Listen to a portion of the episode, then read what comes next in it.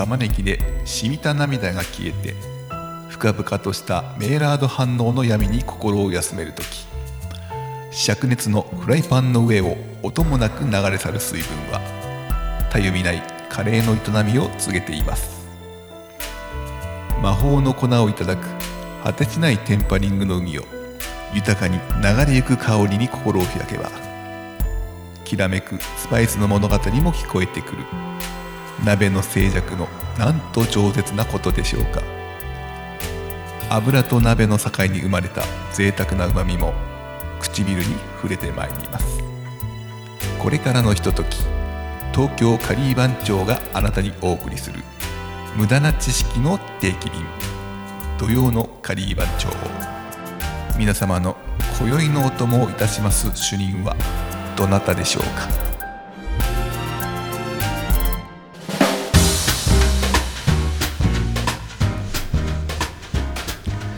土曜のカリー番長無駄な知識の定期便。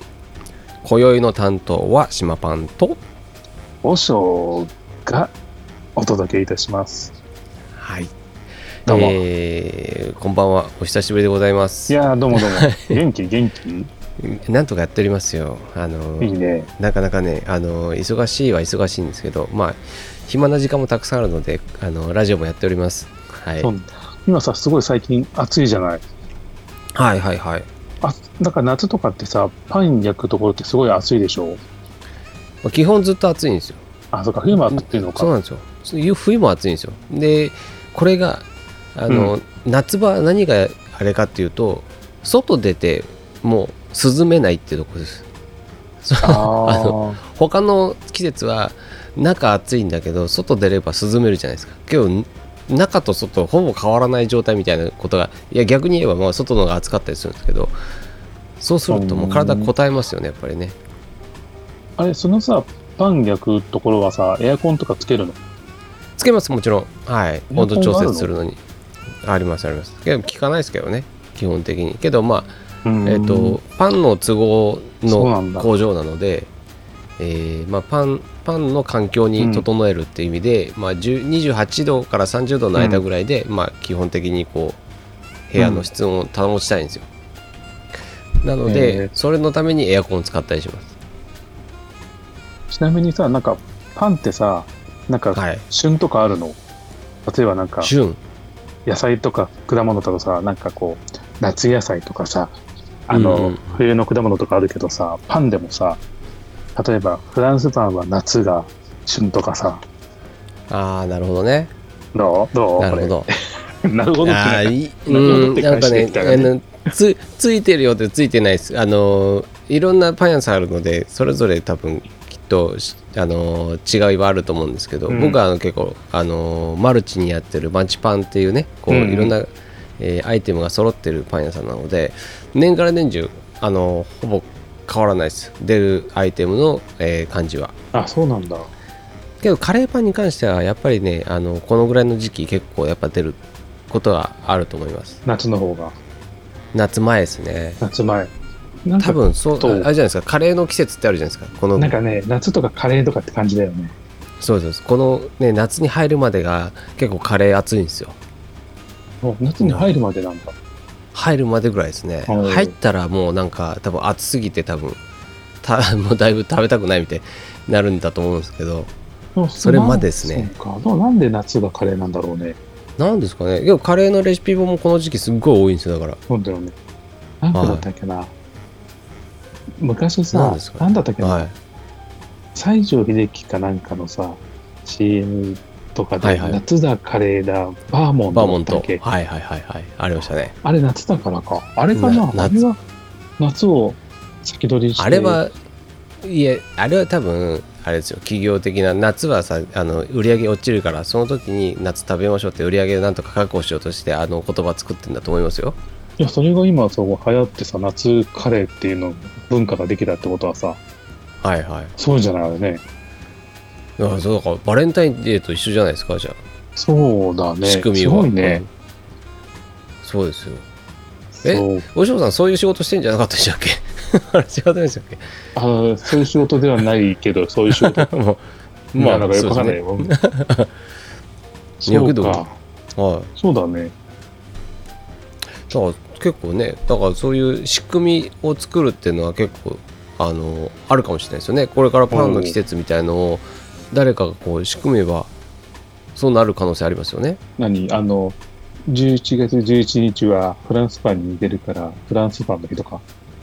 いやそうまあそうです違う？ねポッキーの日じゃなくて。ポあそうね。ポッキーの日ですから。あそうだね。はい。先先に言います。そこは、なんか面白いね。あの、えっ、と、うん。10月10日で、なんだろうね。フランスパンとアンパン？ああなるほどいや実はね。あの実はね、うん。毎月ねパンの日っていうのがあるんですよ。お、それいつなの？あのね何だったかなその毎毎月あってその12日だったかな。その毎月12日がパンの日になるんですよ。それはね決まってるんです。よそれなんかパン協会とか？なんか記念日協会ってあるんだよね。そこが認定したら、あのねパンパンに関するなんとか業界ってとこが想定したんですよ、それパンを食べましょうっていう日を。この日はパンですっていう。それがもうずっといまだに毎月12日はパンの日みたいな。で食パンの、えー日っていうのもあって食パンの日っていうのがなんかねあの1ヶ月ぐらいあるんですよ。確か、ん？食パンの、あ、年に1回1ヶ月間食パン、そうそう1ヶ月食パンデーみたいな。食パンウィークみたいなそれはね、いつなんだろうね。それもね確かあったんですよね。覚えてないですけどね。なんかねそうあって。うん。ただそれも多分あのなんかの食パンの、まあ、プレゼンするのに立てたそのだったと思います。確か。ね。高級食パンじゃないけど、うん、確かそういうのだと思います。だから食パンとの、食パンの強化月間とかがどういうの、いつぐらいかってすごい気になるな。そうそうそう。まあ気になる人はね、あの、調べればいいから、ね。そう調べてもらえばいいですよ。ここはもう無駄ぐらいの知識でもう十分でございます。でもそれさ、あの、わかんないけど、その、新米がちょうどでき始める前、なんか7月、8月ぐらいにさ、はいはいはい。なんかこう、ちょっとパンも横から入ろうぜって感じでさ、新米ができる前にパンのおじさんあに麦ね。ああ、麦とかね。あああ、かな。麦。ね。麦も秋か。麦も秋か。え一緒ですあの春秋です。春秋ですはい。春秋の2回あるので。そうか。えちなみにさ、島パンはさ、はい。家ではパンは食べるの？あもちろん食べますよ。朝はパンと決めてんの？僕朝ごはん食べないんですよ。そうか。あのお仕事してるのであの 食べることはほとんどないんですけど。うん。だからね今ね僕インスタグラムで毎朝ね、あのまあ、土日の朝あのライブ配信してるんですけどうん。8時えーぐらいからややってるんですよね、毎あの土日の朝8時から、えーインスタグラムのライブ配信しててその時に、えー参加してる方たちにうん。あの今日の朝ごパン朝ごはんは何ですかっていうのを尋ねてるんですよ。これねあのデータ取りたくてちょっと。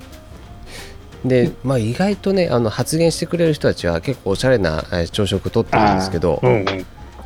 けどねやっぱり、えー10人に1人ぐらいは和食です。ほとんどはパンの人。あ、そう、あ、それはやっぱ、こちまパンのそのインスタに入るからぐらい。まあそれはあると思うんですけど、はい、あのやっぱね朝から味噌汁っていう人はなかなか少ないですね。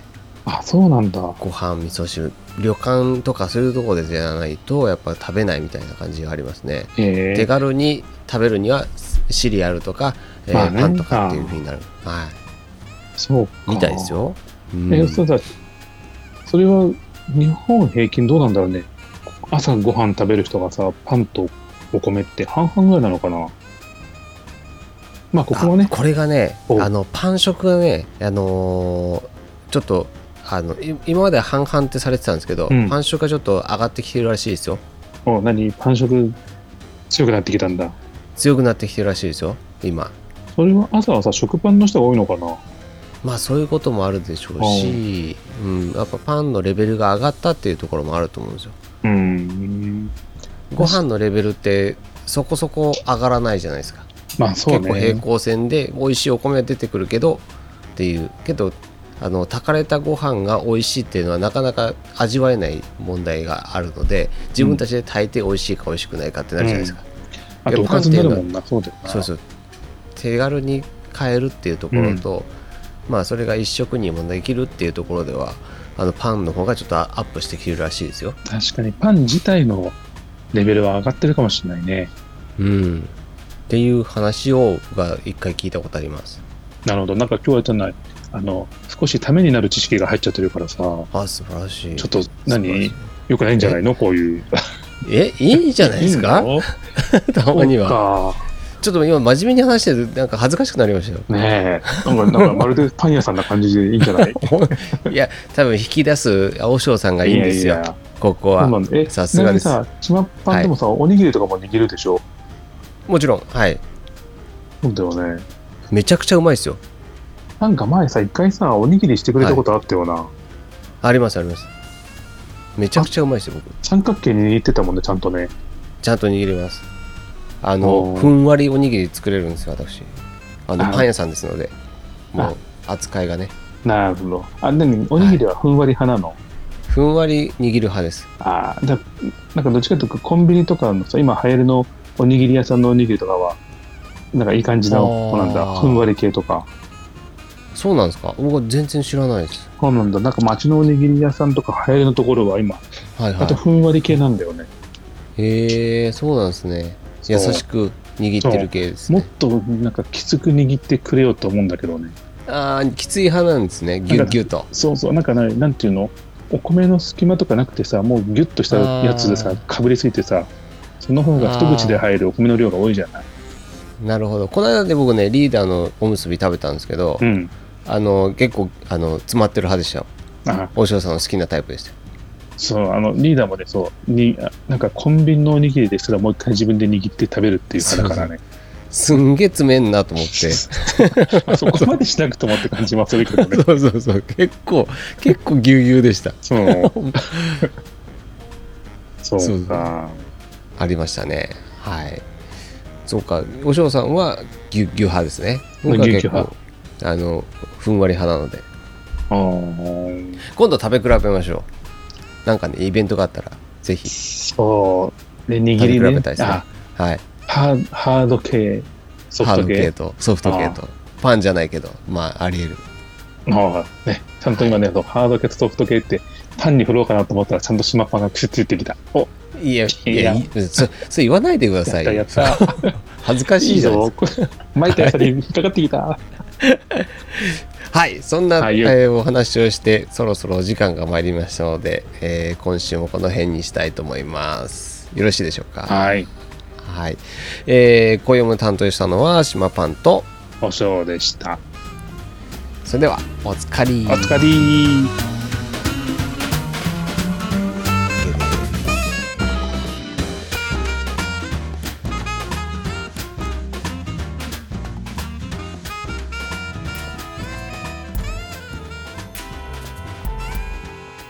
知識のカレーの皿に染みつくカレーソースは残されるにつれ次第にあなたの知識と区別がつかなくなります。お送りしてきたこの知識が美しくあなたの耳に溶け込んでいきますように。東京カリー番長がお送りした無駄な知識の定期便。土曜のカリー番長無駄な知識の料理人が来週の夜もお供いたします。Do you know?